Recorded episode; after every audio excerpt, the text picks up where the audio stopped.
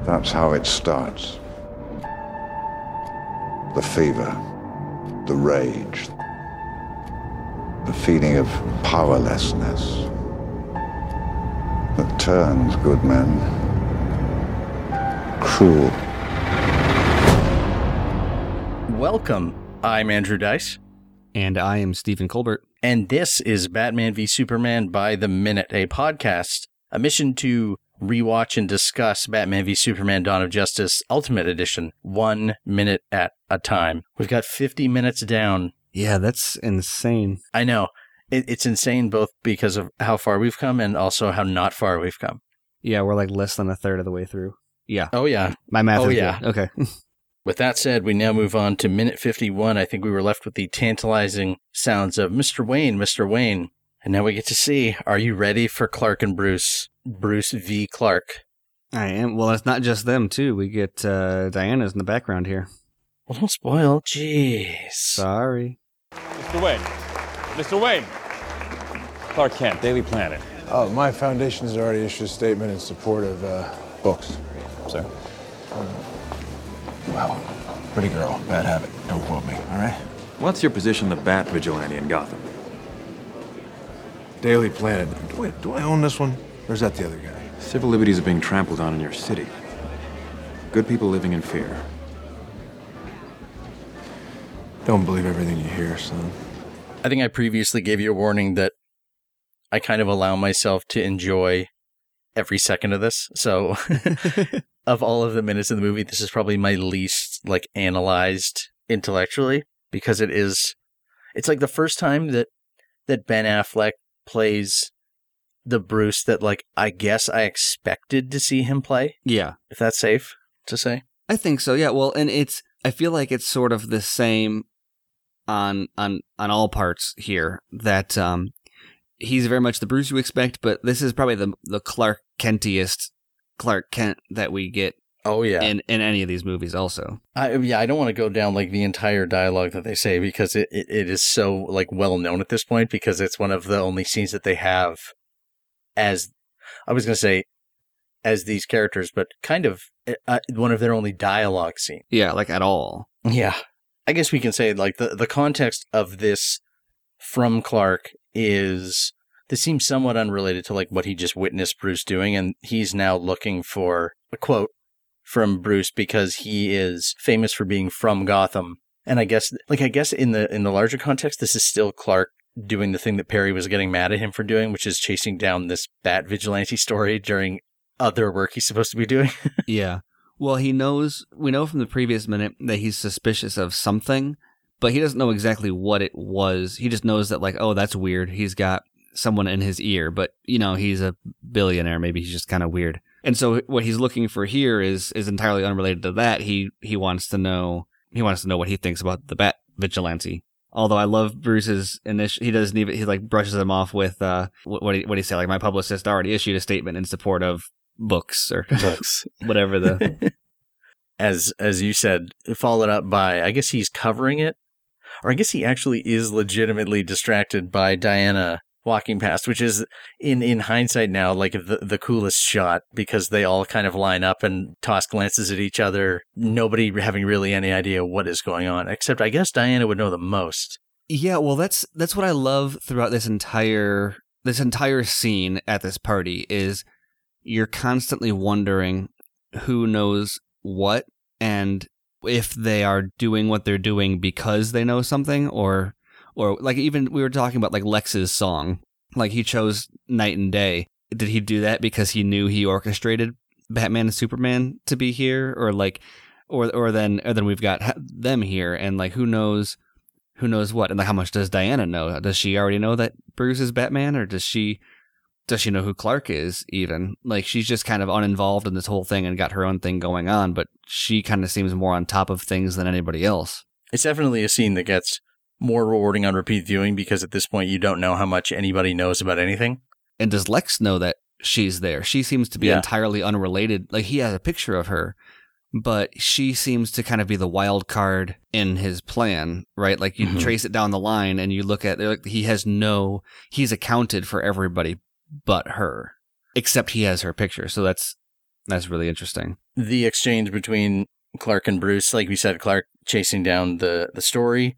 There is a bad vigilante. Innocent people are living in fear, which amuses Bruce, which which is kind of this scene is really rich in irony for me because Clark is basically speaking to everything that we have started this movie talking about in regards to him. Like the words that come out of his mouth are, he thinks he's above the law. And this is completely going back to the bathtub scene between Clark and Lois, where the entire problem that is facing Clark is that he thinks he is above the law. That was his entire thing. That was the entire crisis that we started off this movie talking about was the only reason any of this happens is because Superman thinks he's above the law and Lex knew he was going to. Everything spins out of that and then it's funny because it amuses Bruce. It's it's a little amused Bruce, if you will, where we're kind of on on his side of it on repeat viewings, where where he says, you know, don't believe everything you hear, which again goes to again, Superman is in the problem he is because rumor and, and gossip is going to carry,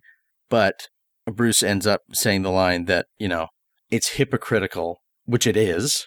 Like as as we're saying, like it is completely hypocritical but we also know that Bruce's perspective on this is really wrong, also. Yeah, well, and he, even he doesn't know, like, who's writing those puff pieces about Mhm. Superman. I don't get the impression that Clark has been the one writing those, but it is interesting that, like, Bruce, and Bruce doesn't even realize he's saying it, but literally, Superman works at the newspaper that is writing puff pieces about Superman.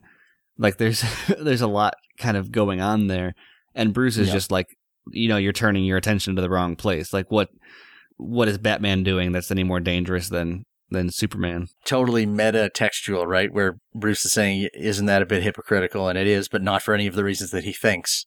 Right, right, exactly.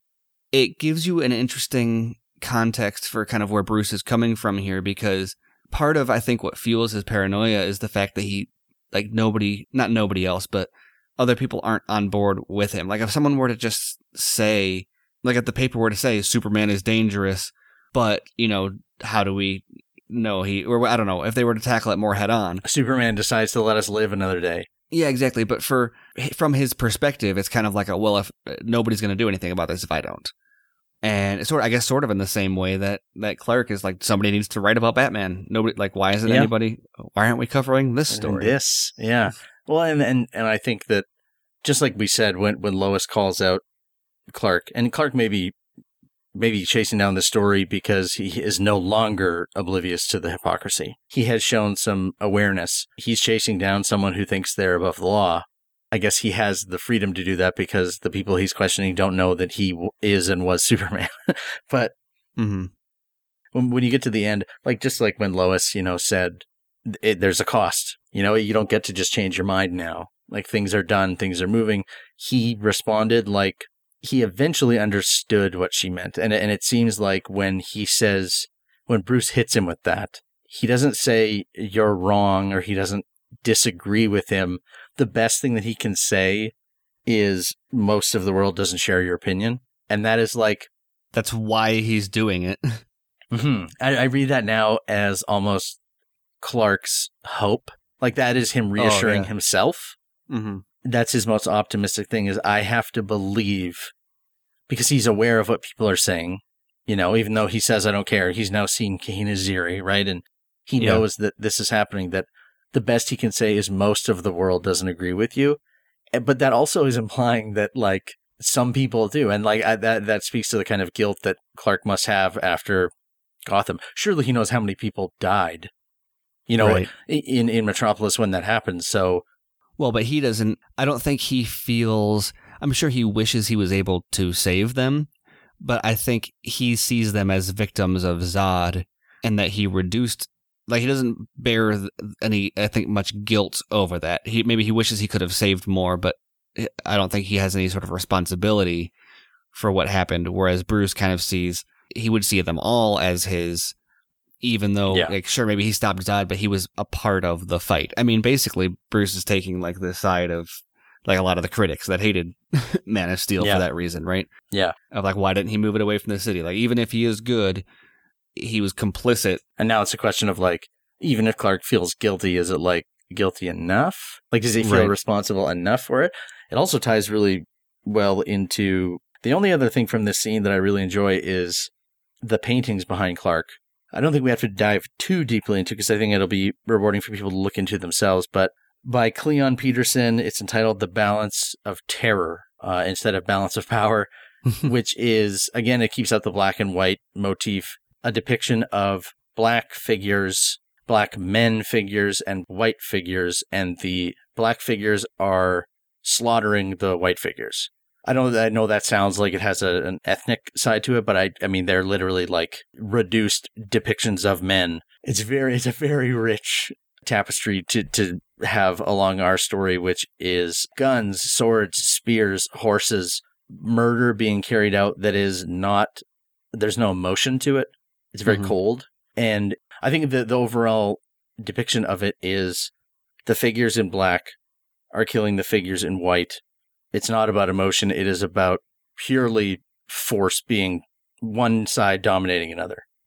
A great deal of foreshadowing for our own story here, but the idea that the picture does not represent who is right, who is wrong, you know, who is righteous, who is evil. It's just one side crushing the other one, and the side that is doing the crushing happens to be cloaked in night, you know, again, Yeah. killing the, the day side of it, which is again as direct or as layered an analogy as you want to draw there. Right. Well, and you have the the song "Night and Day," and the title of that is "Balance." And yeah, so there's obviously there's um, black and white is the theme of the of the party. So I also um, make I don't know if this plays directly into it, but it's kind of sort of related. Uh, Something that I thought was kind of great also though about that is how Bruce comes into the situation and he's very nonchalant um, or he's got the kind of the character up. He's he, first he's dismissive with like, oh yeah, the statement in support of books, and then he pulls that oh,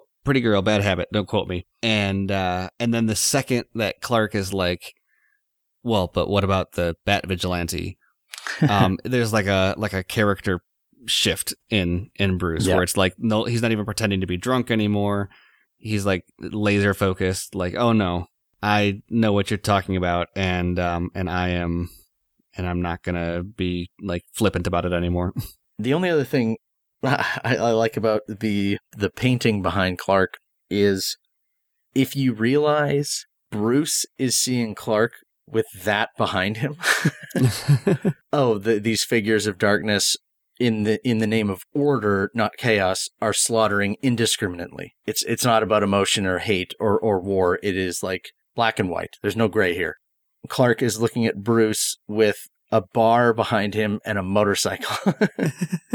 they're both looking at what they think they're looking at, but are both completely wrong. Right. Well, and like th- that's just another one of those things where it's like that. Maybe that's a bit far, but like how much of that did did Lex orchestrate? Because like that's how he Mhm. wants them to see each other. Also, Yeah, exactly. so yeah. on one hand, it's like, oh no, he didn't orchestrate that, but on the other hand, it's it's like, well, but that's exactly what he wants from the situation. And you're like, well, Lex knew that Bruce was going to go down the stairs to get the thing, and then and then and then Clark got called across, and then he knew that Bruce was going to come back up, and that's where they met. And then he comes up to them in like the next minute, which we'll talk about at that point. But yeah, so it's like there's there's it the chess moves um are are kind of randomized, but also maybe there is a chess master. Yeah. It makes total sense for someone like Lex to have those paintings in his house, Mm-hmm. but it would also make total sense for him to put that there just to tickle himself while this is playing out. Well, it goes back to his his introduction and and that basketball game I was talking about, where or like when or like in his uh in his den when Finch goes in, you can just see him orchestrating that beforehand, where he's like, okay, wait for her to come through the door, and then you give me the ball, and I'll sink the three pointer. Yep. Or like you know, making sure in the den, making sure he's like sitting in the right posture or doing his like his strength pose or or whatever. Yeah, and in yeah. the same way, you can see him coordinating this party. He's like, okay, I'm going to give my speech, and then they're going to do night and day. Then Bruce is going to come up the stairs, and Clark is going to Mhm. go meet him, and he's going to see the painting, and he's going to see the motorcycle, and then they're going to fight, fight, fight. On that note, there will be another massive, massive suggestion, possibly the best one yet, that every single bit of this has gone exactly as Lex intended, to an extent that I was kind of kicking myself for for never noticing it before. So Is that in the next minute? that is the next minute. I think I know exactly what you're talking about. I'm excited Excellent. to see if we're thinking the same thing. Yeah. Well, until minute 52 arrives. Don't believe everything you hear, son.